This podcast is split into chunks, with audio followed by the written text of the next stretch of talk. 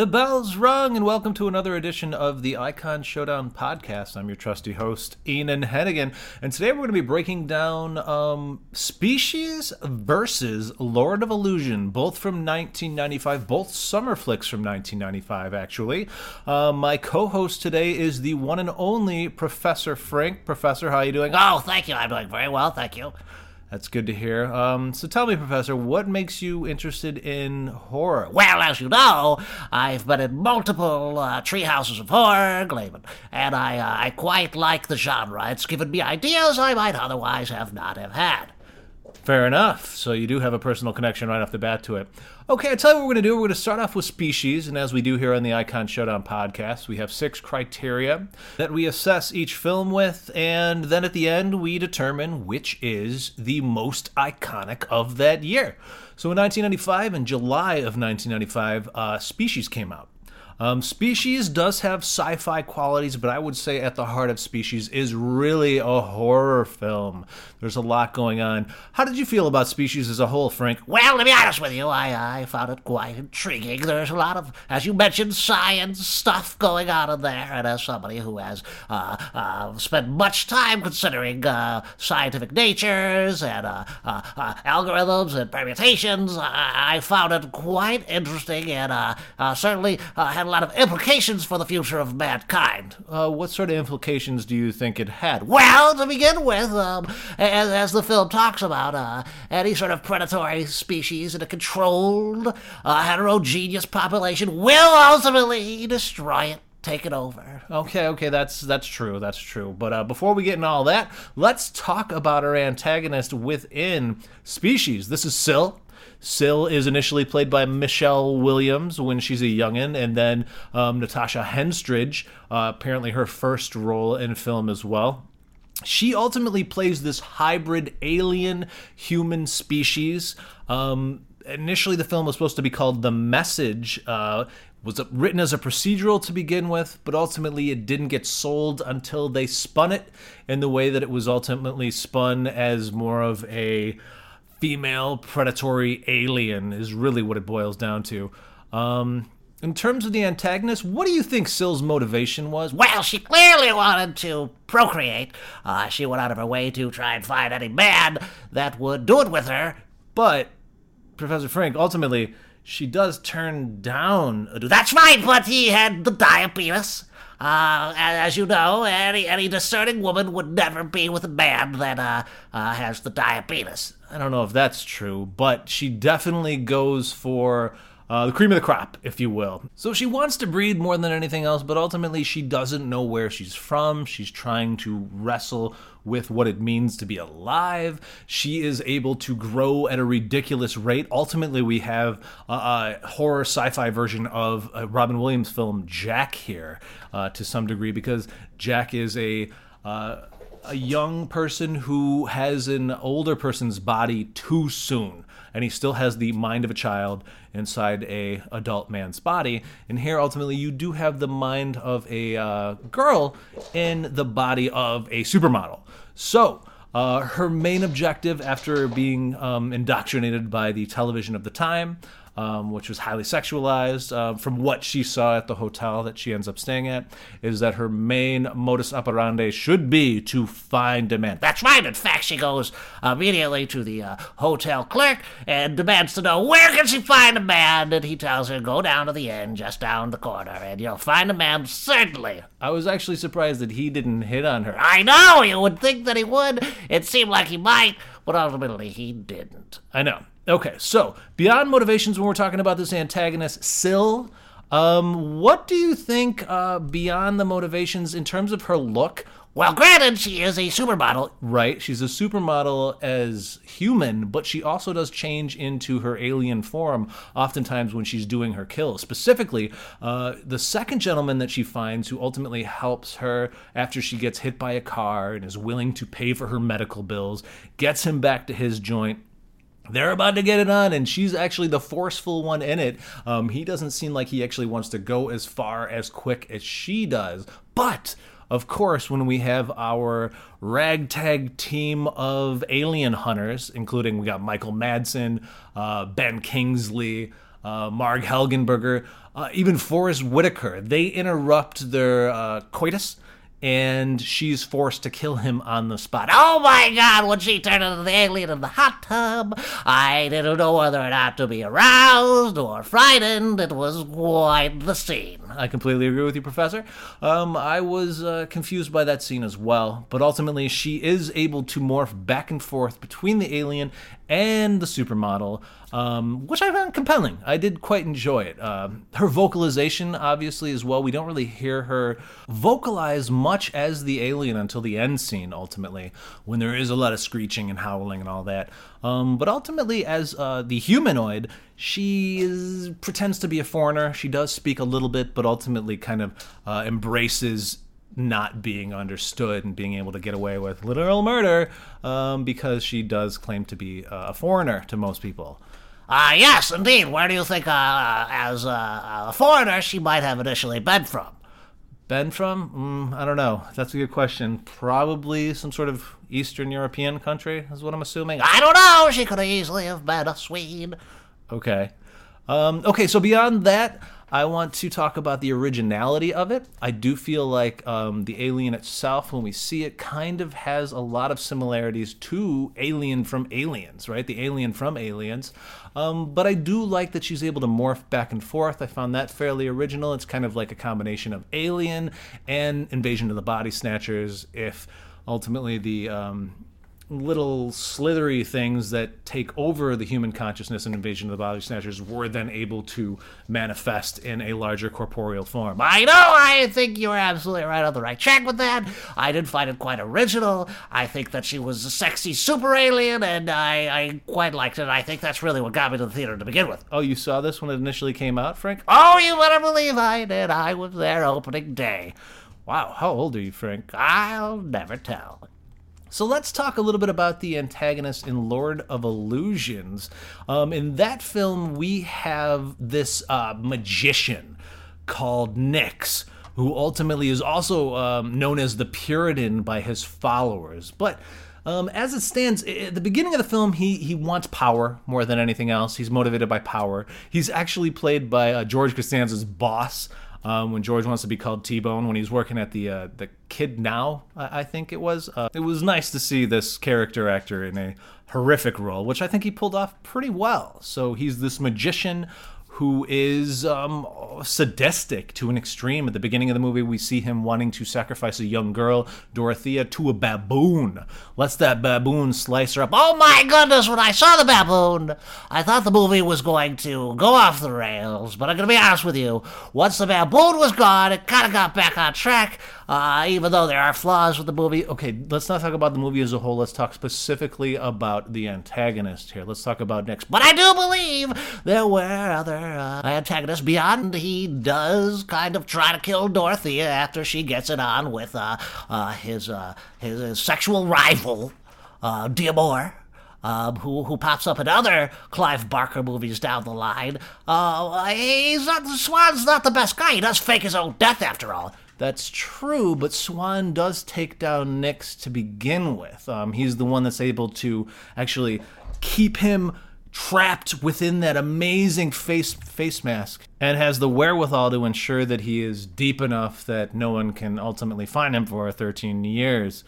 I do feel like uh, Swan is more good than evil. Fair, fair. If you put it that way, I can't deny it.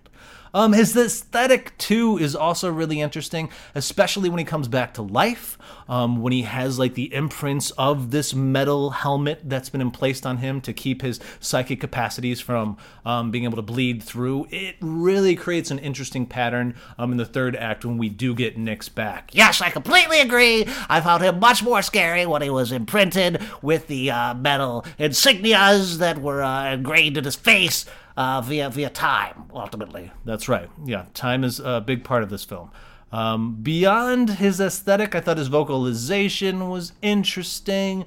Um, granted, I was a little distracted because I kept remembering him from Seinfeld. That's right. He does call Costanza T-Bone in Seinfeld, if I if I recall correctly. Oh no, no, he's not willing to call him T-Bone. That's right. He's not willing to call him T-Bone despite Costanza's desire. But you're getting off track again, Frank. We got to get back to this antagonist here.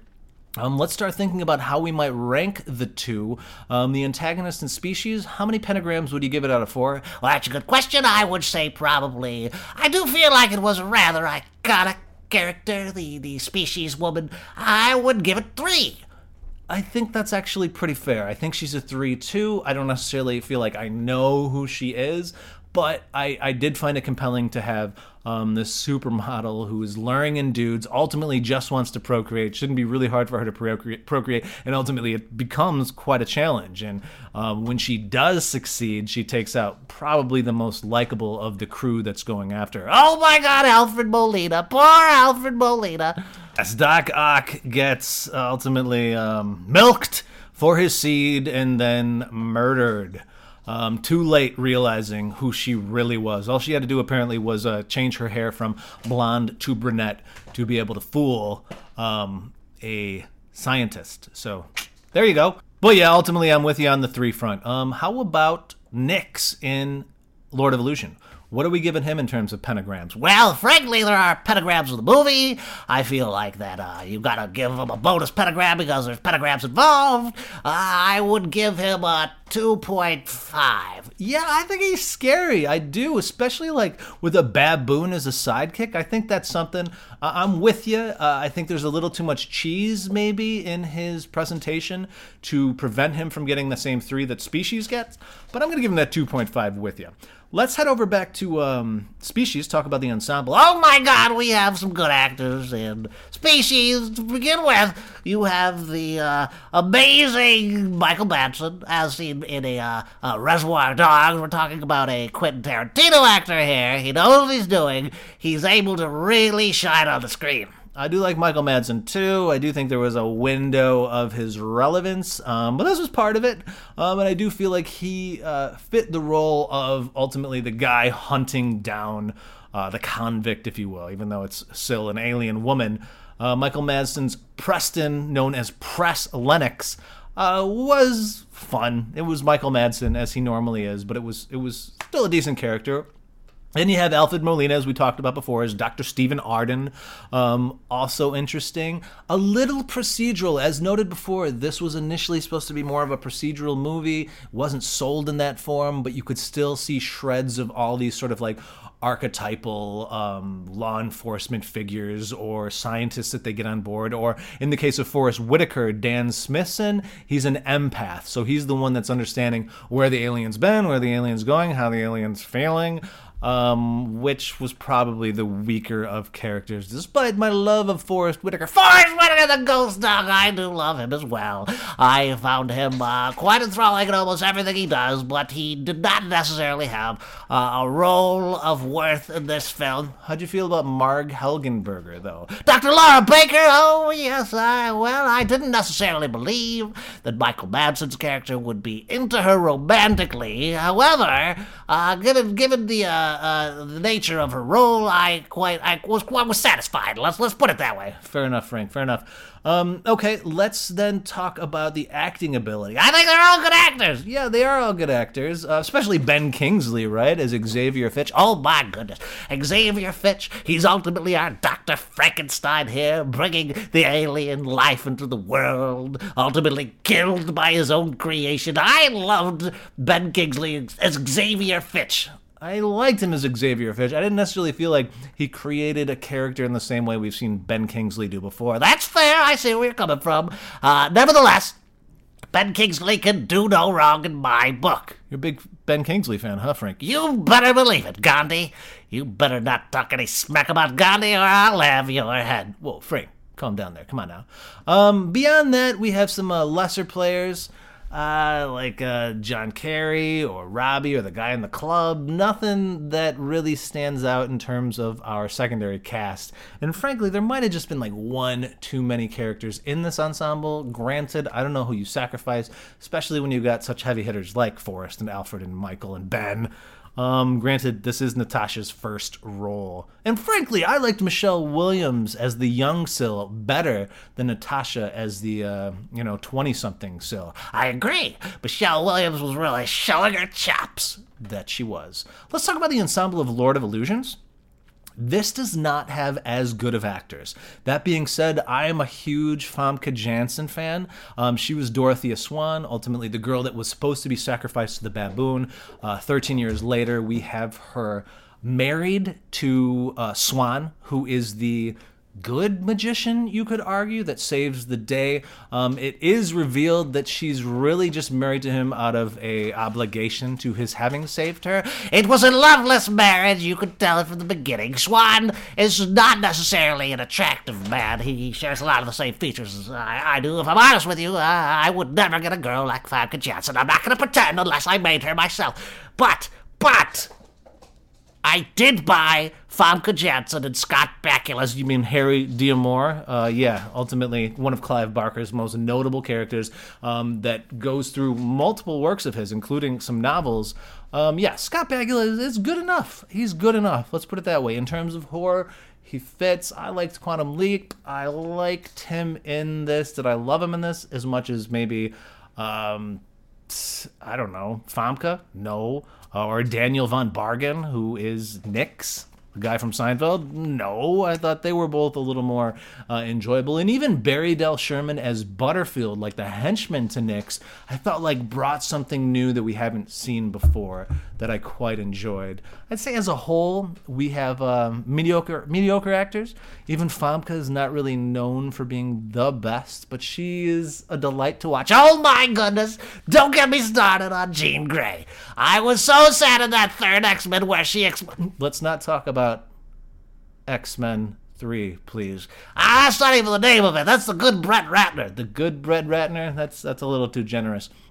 But ultimately, Famke is fun to watch. Um, she plays a good damsel in distress. I, I enjoyed her in it, and she was probably my favorite part about it. But as an ensemble as a whole, not feeling it as much as I was feeling the Species Ensemble, which I would probably give a three.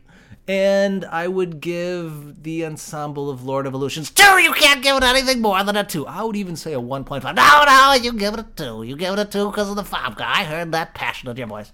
All right, fine. We'll give it a two. Um, let's go back and talk about the final figures within species. Uh, most people live. We do lose along the way. Uh, ben Kingsley, he's killed in the sewer. Um, Alfred Molina is killed right after boning N- Natasha Henstridge. And of course, Natasha Henstridge uh, still uh, dies as well.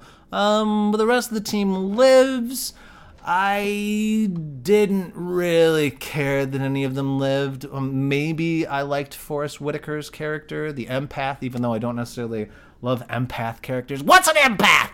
Come on, Frank, you should know what an empath is. No, no, no. Explain it to me one more time. Frank, an empath is somebody that is able to um, understand the feelings of others or where they've been. Oh, you said that already. That's right, I did. That's right, I did. Um, beyond that, uh, in terms of the surviving characters, I- I'm talking about no iconics here. I'm going to give it a 1.5. That sounds fair. I'm not going to argue with you on that one. I think that's that sounds fair. Uh, uh, do you mind if I uh, talk a little bit about the, the final characters involved in Lord of Illusion? Yeah, go ahead. Yeah, start us off. All right, thank you very much. Uh, well, well, ultimately, we do have Scott Bakula and Famke. They both survive. Uh, but Philip Swan dies, and I was so happy to see uh, uh, the good magician ultimately. Well, he wasn't that. He was, yeah, you're right, he wasn't. And I, I was arguing for him to be the antagonist earlier. Nevertheless, his brain gets smushed by Nix. I quite enjoyed that. We're talking about the surviving characters. Fine, fine, yes, yes. Uh, Harry D'Amour survives. Uh, how does he do it? What is his means of survival? Ultimately, uh, he is hypnotized or glamored or, or whatever the hell uh, Nix's magician's moves does to him to make him look at people like big steaming piles of shit, which I did find interesting. I do feel like uh, uh, there was something to that. There's, there's a deeper meaning there. We'll talk about the deeper meanings here in a second. All right, all right, all right. Uh, uh, but ultimately, uh, I was happy to see Famke live, less happy to see Harry D'Amour live. I didn't necessarily feel the urgency in a way that I wanted to. So, uh, similar to uh, uh, the uh, surviving characters of species, I would say that I'd give this a 1.5. Yeah, I'm with you. As a whole, I would say that 1995 is not the best year for horror. The fact that we're pitting Species, which could be argued a sci-fi movie, versus Lord of Illusions. Uh, I love Clive Barker, but um, he doesn't have the same sort of polish as some of the other big names in horror. Um, okay, so let's go back and talk about the setting of Species. Ultimately, you have Sil on the loose in Los Angeles and Hollywood specifically. Um, I didn't find that super compelling. Granted, you got a supermodel who's going to try to attract the most attractive people. Yeah, okay, That's true, uh, but honestly, the most attractive people in Hollywood are transplants. The uh, the uh, people that are the locals. come on, man. Let's let's not let's not let's not do that. All right.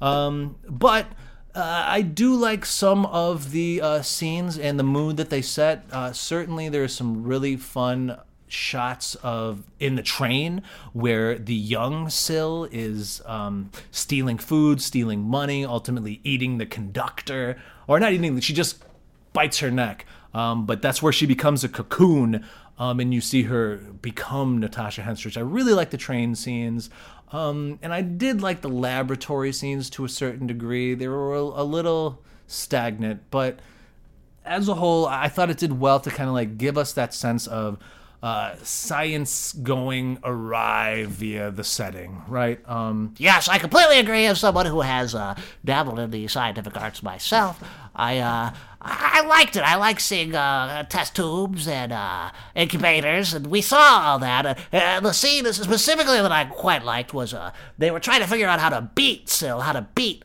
uh, uh, the species lady, and ultimately they, they decided to not to make a hybrid, to just make the alien itself. And when they did that, of course, Michael Madsen and Marg Helgenberger they get stuck in the the, the room, and the doors are locked, and, and the alien starts just bubbling and bursting, and it's growing too fast, and they don't know what to do, and and uh, uh, Ben Kingsley's character won't let him out of the room because there's protocol. I know, I know. That was that was actually one of the more entertaining scenes. I, I agree with you there.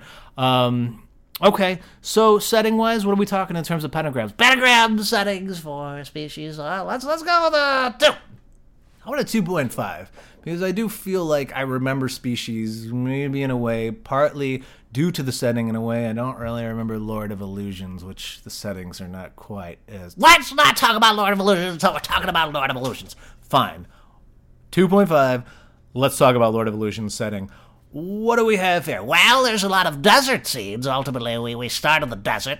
That's where our magician uh, Nix is ultimately trying to torture the girl uh, with the with the baboon. I did love that baboon scene. Who doesn't love a baboon scene? The baboon scenes are the best.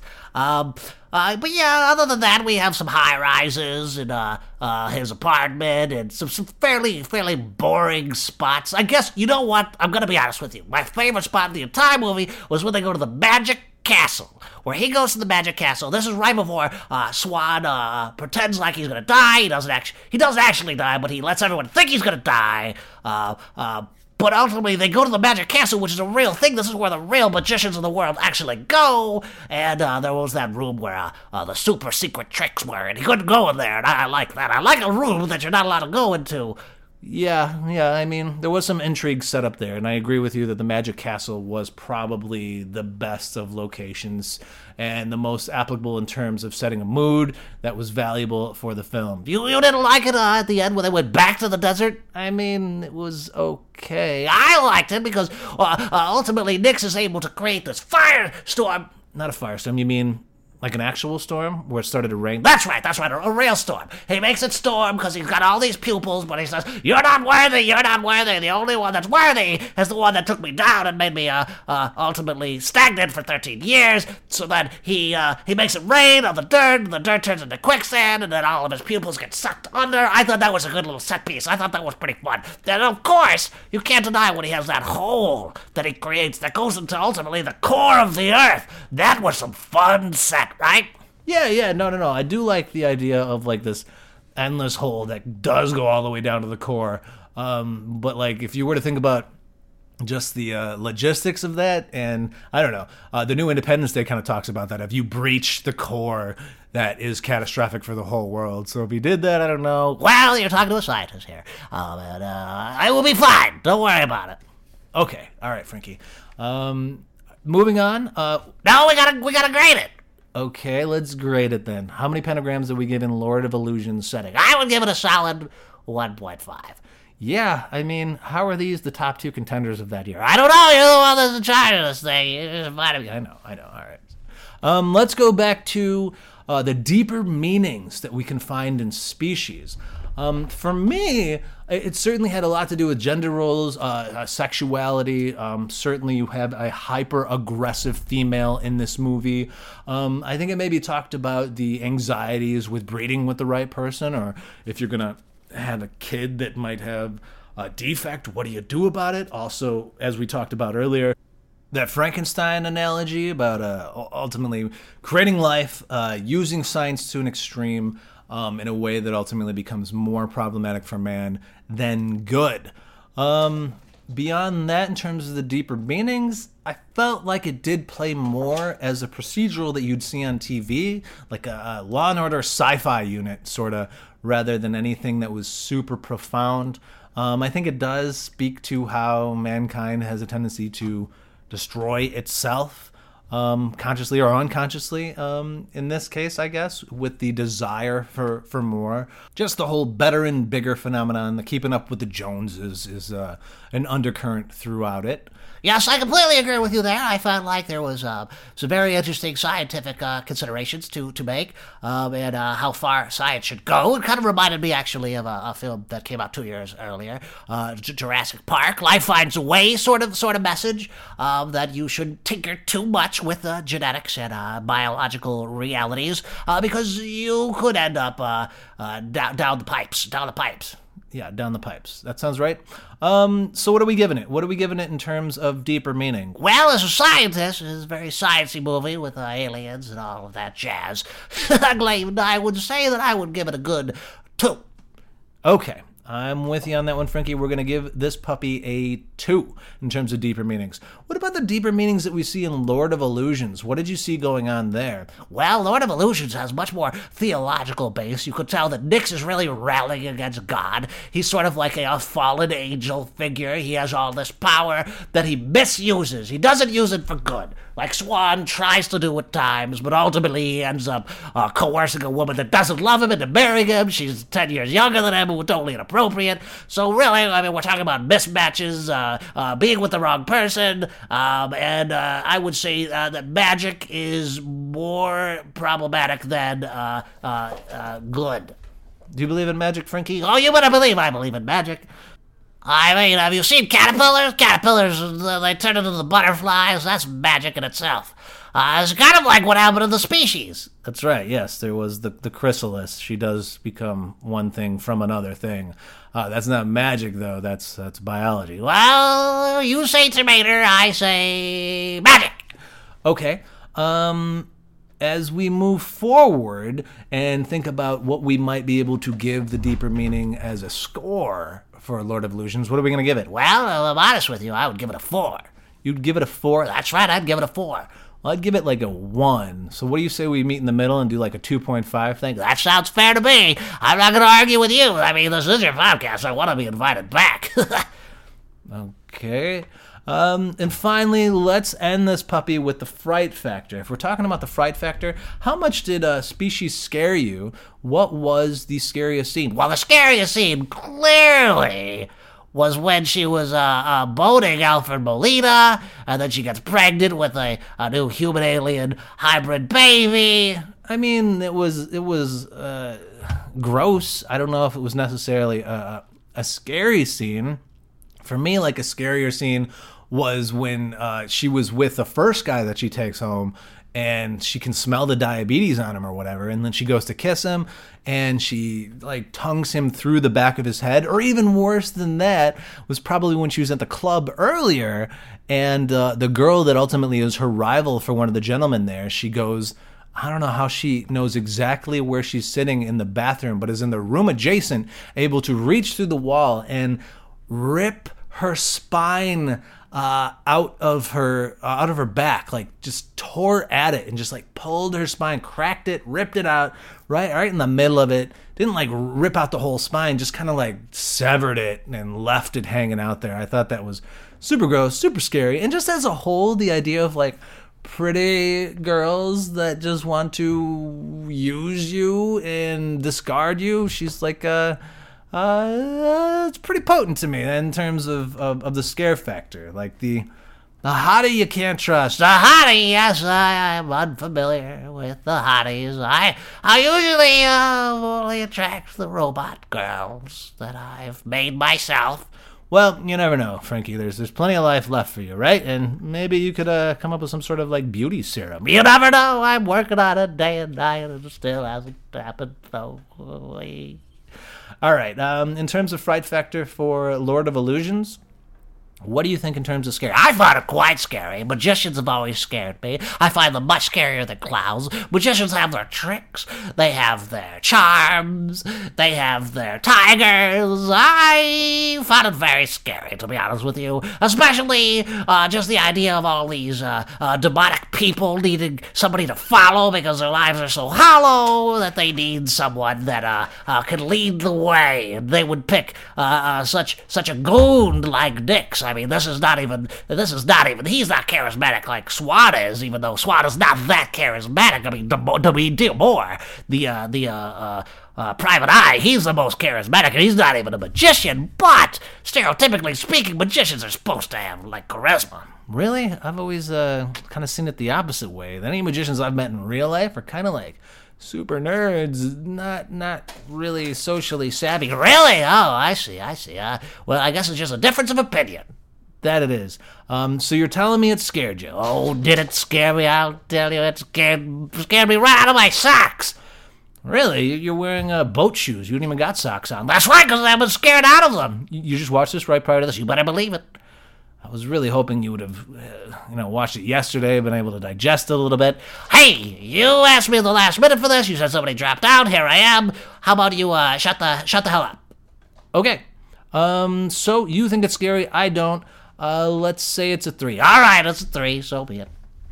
So the bell has rung, ladies and gentlemen. We do have a winner. Uh, Species has won the year. Species is the most iconic horror film of 1995, and it didn't win by a lot. So uh, Lord of Illusions did give it a run for its money. I want to I want to thank Professor John Frank for being part of this podcast. I was happy to be here for the most part. I mean, sometimes you kind of got on my nerves. I know I did, but uh, nevertheless, I want to thank you, uh, Professor Frank, for being part of the Icon Showdown podcast. Um, if you want to support this podcast, please check out my website, uh, companydreamer.com.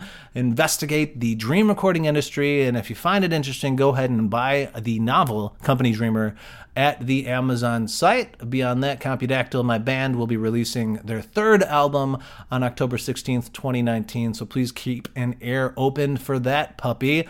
Um, beyond that, thank you, Frankie, and the bell has rung.